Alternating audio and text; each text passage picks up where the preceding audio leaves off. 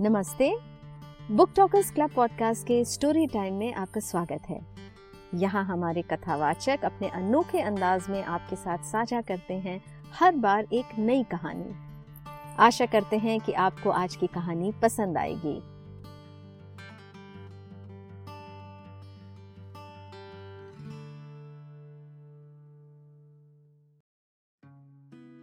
आज जब आरती ने कहा मैंने सोचा कि कोई पेज दुर्योधन की डायरी से पढ़ा जाए।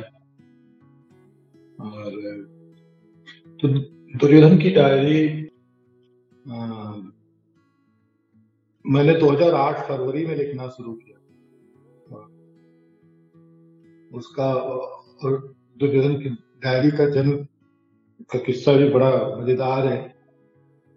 हम लोग दिनों मतलब रियल एस्टेट में इन्वेस्ट करते थे। तो कोई आया था कुछ प्रपोजल लेकर के और उसने कुछ रेट दिया तो मैंने कहा, यार, बहुत रेट हाई है। तो उसने कहा कि, अरे भैया, आपको पता नहीं है, गुड़गांव का रेट देखिए इस समय।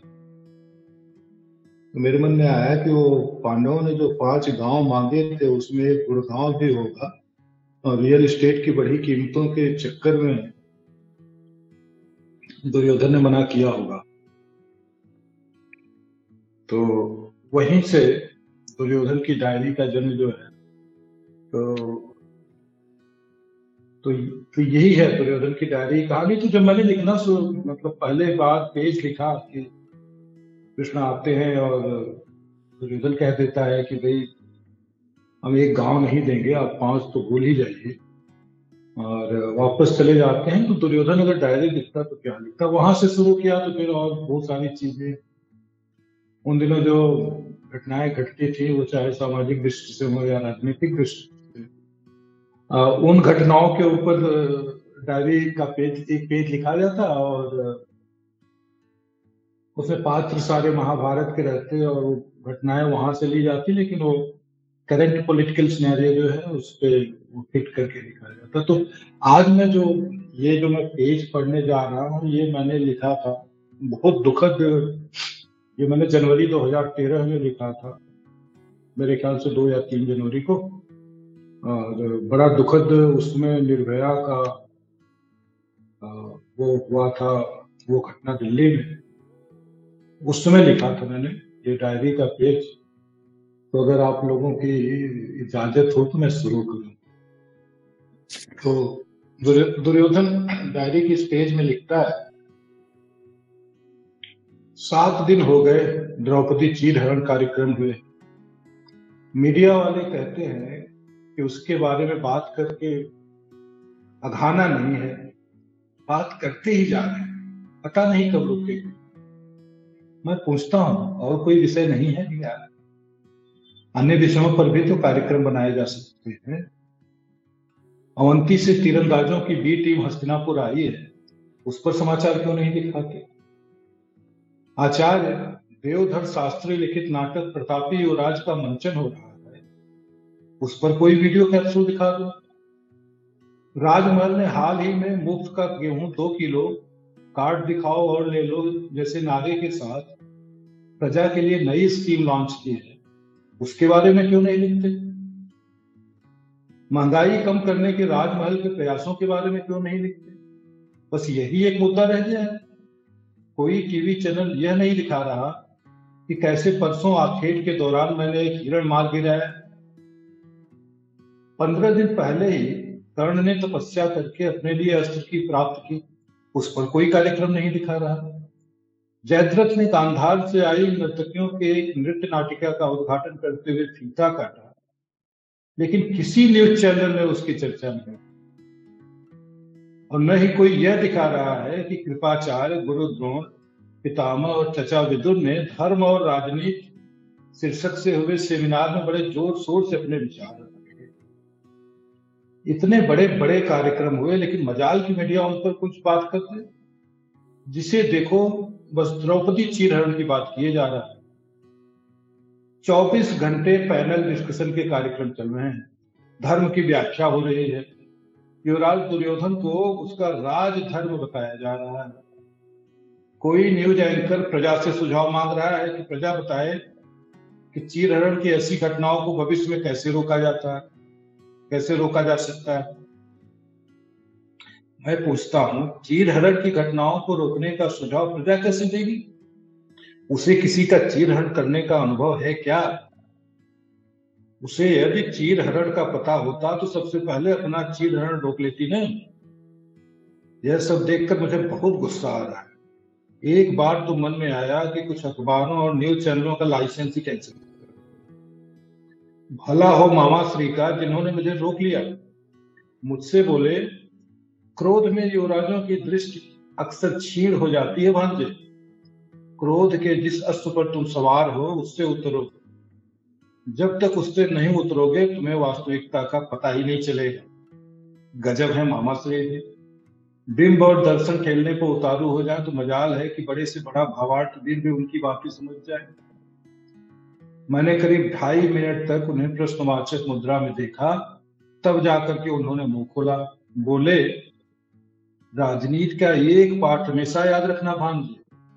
जब तक प्रजारूपी कीड़े मकोड़े किसी विषय पर बहस करना चाहे तो उन्हें रोकना नहीं चाहिए। और हाँ जब मीडिया रूपी हमारी सेना उस प्रजा की बहस में हिस्सा ले और उसे हिस्सा दे, तब मीडिया को भी नहीं रोकना चाहिए। इससे हमारी मीडिया को अपनी क्रेडिबिलिटी पुनः स्थापित करने में आसानी हो जाती है।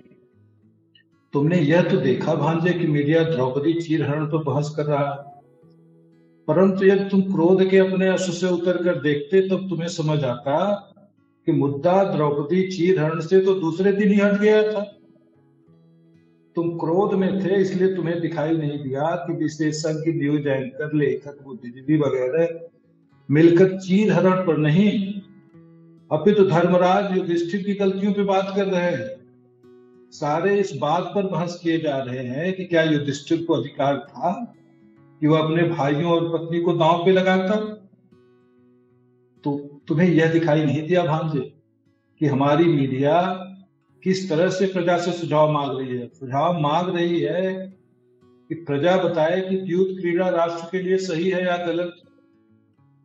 तुमने यह नहीं देखा कि हमारे एंकर अब यह प्रश्न तक उठा रहे हैं कि जब दुशासन द्रौपदी को दरबार में ले आया, तब भीम का क्रोध से लाल हो जाना उचित था क्या? अपने क्रोध के कारण तुमने यह नहीं देखा भांजे कि हमारे धर्मशास्त्री, बुद्धिजीवी यह प्रश्न कर रहे हैं कि तुम्हारे अधीन होने के बावजूद राज दरबार में भीम का क्रोधित हो जाना क्या धर्म के विरुद्ध नहीं था? तुम ध्यान से देखो तो पाओगे भांजे कि मीडिया एक तरह से तुम्हारी मदद ही तो कर रहा है। अच्छा अब तुम मेरे एक प्रश्न का उत्तर दो। मुझे बताओ कि कौन सा न्यूज़ एंकर चीर हरण पर बात कर रहा है? पूरे सात मिनट बोले मामा श्री जब बोलते हैं तो बड़े से बड़ा धनुर्धर उनकी बातों से ही मूर्छित हो जाए। उनकी बातें सुनकर मुझे लगा कि मैं तो अहम ही हल्कान हुए जा रहा था। मामा श्री ने तो सब कुछ पहले ही मैनेज कर रखा है। एक बार फिर से मेरे मन में आया कि अगर मामा श्री नहीं होते तो मैं कौन से घाट लगता अभी परसों ही लंचो परांग मैं दुशासन, जयद्रथ और कर्ण इस बात पर विचार कर रहे थे कि ऐसा क्या किया जाए कि मीडिया और प्रजा का ध्यान द्रौपदी चीर हरण से हट जाए। दुशासन ने सुझाव दिया कि ध्यान हटाने का सबसे अच्छा तरीका यह है कि दो चार न्यूज़ चैनल के कैमरामैन और संवाददाताओं को हाट में बुलाया जाए और वहाँ दुशासन किसी युवती को छेड़ दे। एक बार यदि इस छेड़छाड़ की घटना को मीडिया उछाल देगा तो प्रजा का ध्यान राज दरबार में हुई, द्रौपदी की बेजती से हट जाएगा। जयद्रथ ने तो यह सुझाव दे डाला कि क्यों न हम किसी राज्य पे हमला कर दें। हमला कर देंगे तो प्रजा फट से राष्ट्र प्रेमी हो जाएगी और उसे कुछ याद नहीं रहेगा। कर्ण ने सुझाव दिया कि द्वारका से आई जागी की बी टीम के साथ राजमहल वॉरियर्स का एक फ्रेंडली मैच करवा देते हैं। सबका ध्यान उस मैच पे चला जाएगा। लेकिन मामा श्री की बात सुनकर मुझे लग रहा है कि वैसा कुछ करने की आवश्यकता नहीं है। मुझे अब उनका ही लिखा एक नारा याद आ रहा है कि जिन भांजों के साथ हो सकुनी मामा, उनका क्या कर लेगा पहलवान गामा? अब मुझे जरा भी टेंशन नहीं है। आज याद आ रहा है कि सात दिन पहले दरबार में जो कुछ भी हुआ था वह क्या था? जब याद करता हूँ, अब समझ में आता है कि उस दिन बहुत ज़ोर बच गए। तो शासन जब द्रौपदी के केस पकड़कर उसे घसीटते हुए दरबार में लाया था तो भीम जिस तरह से क्रोधित हुआ, एक क्षण के लिए उसकी क्रोध भरी आँखों में मुझे मेरी मृत्यु साफ़ दिखाई दे। कोई उस समय देखता तो उसे मेरी आँखों में मृत्यु का भय साफ़ दिखाई देता। मुझे लगा था भीम अभी उठेगा और गदा मार के मेरा माथा फोड़ डालेगा। मुझे याद है, क्रोध से तमतमा गया उसका चेहरा देख के मेरे मन ने मुझसे कहा, निकल ले दुर्योधन, यहाँ से इसी क्षण निकल ले। अगर दरबार में बैठा रहा तो ये भी माँ तुझे मार डालेगा। अभी तो अपनी जान बचा। जान बचेगी तो द्रौपदी को निर्वस्त्र करके उसे जान पर बैठाने का सांस्कृतिक कार्यक्रम फिर कभी कर लेगा। पर यह जान ही नहीं बची तो अब लग रहा है अच्छा हुआ जो द्रौपदी ने पितामह से धर्म पर प्रश्न करके मुद्दे को वही डायल्यूट कर दिया। मामा श्री की बातें याद आ रही हैं, तब समझ में आ रहा है कि द्रौपदी के प्रश्न की वजह से बहस धर्म वगैरह के चक्कर में फंस कर रह गई। नहीं तो कसम से बता रहा हूँ, भीम उस दिन मुझे नहीं छोड़ता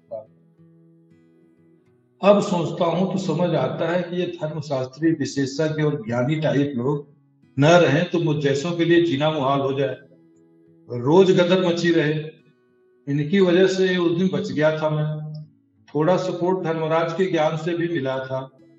उन्होंने ही भीम को धर्म ये कहता है, धर्म वो कहता है, बताकर रोक लिया। उन्होंने उसे याद दिलाया कि धर्म के अनुसार पांडव अब मेरे अधीन हैं। भला हो ऐसे धर्माचार्यों का जो धर्म के रास्ते पे चलकर धर्मियों को बचा कर रखते हैं। बाद में मुझे इस बात का एहसास हुआ कि अगर धर्म बाद में मुझे इस बात का एहसास हुआ कि धर्म पर प्रश्न न उठा होता तो उस दिन मामला गदा से ही सुलझता। आज समझ में आया कि मामा श्री धर्मशास्त्रियों और बुद्धिजीवियों को अपने पेरोल पर क्यों रखते हैं? उन्हें क्यों इतना बढ़ावा देते पितामह के स्टेटमेंट कि धर्म कहता है कि पांडव दुर्योधन के अधीन है, ने मुझे बता लिया ढाई घंटे तक विद्वानों और तर्क शास्त्रियों को इस बात पर बहस करते देख आनंद आया कि युधिष्ठिर के पास क्या क्या करने का अधिकार था और क्या क्या करने का अधिकार नहीं था। आज शाम जब हम बियर पान कर रहे थे, तब मामा श्री अट्ठास करते हमारे कक्ष में आए।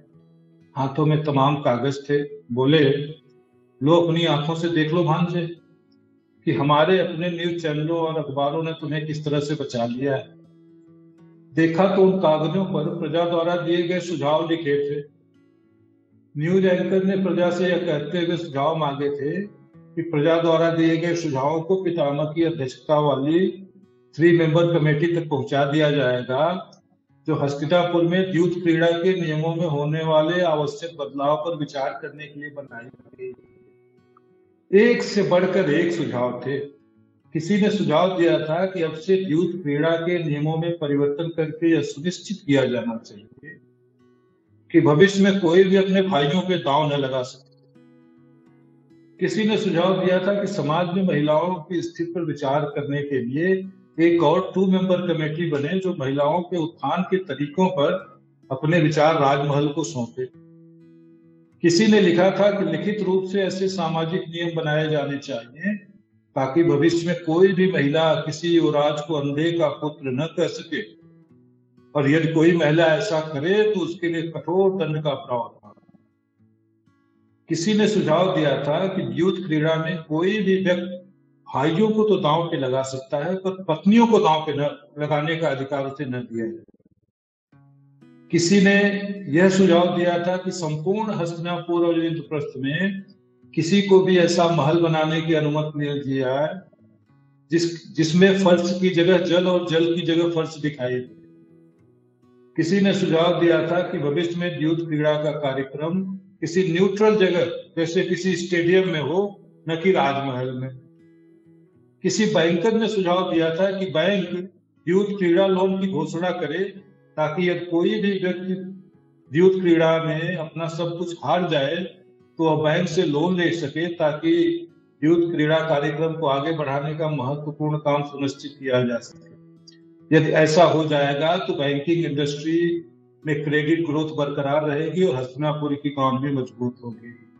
ऐसे ऐसे सुझाव हैं जिन्हें पढ़कर मेरी हँसी रुक नहीं रही। कहा मैं सोच रहा था कि द्रौपदी के लिए कुछ कैश कंपेंसेशन की घोषणा कर देनी चाहिए, ताकि मामला यही रुक जाए। और कहा मामा श्री ने मामले को नया ही मोड़ दिला दिया। फिर भी मैंने एक बार अपने मन की बात उनसे शेयर की। मैंने कहा, मामा श्री, क्यों ना हम द्रौपदी के लिए कुछ कैश कंपेंसेशन की घोषणा कर दे? मेरी बात सुनकर बोले, ऐसी बात करते हो, भांजी। अगर ऐसा करोगे तो मेरे मामा होने का क्या फ़ायदा? मैं तो सोच रहा था कि हम उल्टा पांडवों से कैश ले ले। यह कहते हुए कि दुशासन ने इतनी मेहनत की, परंतु वह साड़ी नहीं उतार पाया। ऐसे में क्या धर्म यह नहीं कहता कि पांडव यह सुनिश्चित करे कि दुशासन ने जो बेकारी की, उसके लिए उसे कुछ कैश मिले? आगे बोले, अब हमें इस मामले को नया मोड़ देना है। अब मैं यह सुनिश्चित करूँगा कि पूरा हस्तिनापुर इस बात पर बहस करे कि महिलाओं की स्थिति को लेकर समाज में आमूल चूल परिवर्तन कैसे लाया जाए? मैं सोच रहा हूँ कि इस थ्योरी को उछालने का समय आ गया है कि उस दिन राज दरबार में जो कुछ भी हुआ, उसके लिए युवराज दुर्योधन या दुशासन नहीं अपित हस्तिनापुर का एक एक पुरुष दोषी है, क्योंकि जिस समाज में हम रहते हैं, वह पुरुष प्रधान समाज है। याद रखना भांजे, पूरा हस्तिनापुर दोषी है। पूरा हस्तिनापुर दोषी है, इसका अर्थ यह है कि कोई दोषी नहीं है। क्या धर्म हस्तिनापुर के हर पुरुष को दंड देगा? लगभग सत्रह मिनट बोले, अंत में सुझाव देते हुए बोले, अब तुम चिंता छोड़ो और अपनी युवराजी पे ध्यान दो। तुम्हें कुछ नहीं होगा, याद रखो मेरा और नारा, कि जिन भांजों के साथ हो सपनी मामा, उनका क्या कर लेगा पहलवान दामा? गजब है मामा श्री जी, मामा कसम, ऐसा मामा दुनिया के सभी युवराजों को मिले ताकि उनकी युवराजी चलती रहे। धन्यवाद सुनने के लिए। सुनने के लिए धन्यवाद। आप हमारे साथ जुड़ सकते हैं हमारे लाइव सेशंस में क्लब हाउस पर और हमें ट्विटर पर भी फॉलो कर सकते हैं at the rate book talkers club पर। आप हमें लिख सकते हैं हमारे email ID book talkers club at the rate Gmail dot com पर। हमारे पॉडकास्ट को लाइक शेयर फॉलो और सब्सक्राइब करना ना भूलें। शीघ्र ही आपको मिलेंगे एक और नए एपिसोड के साथ।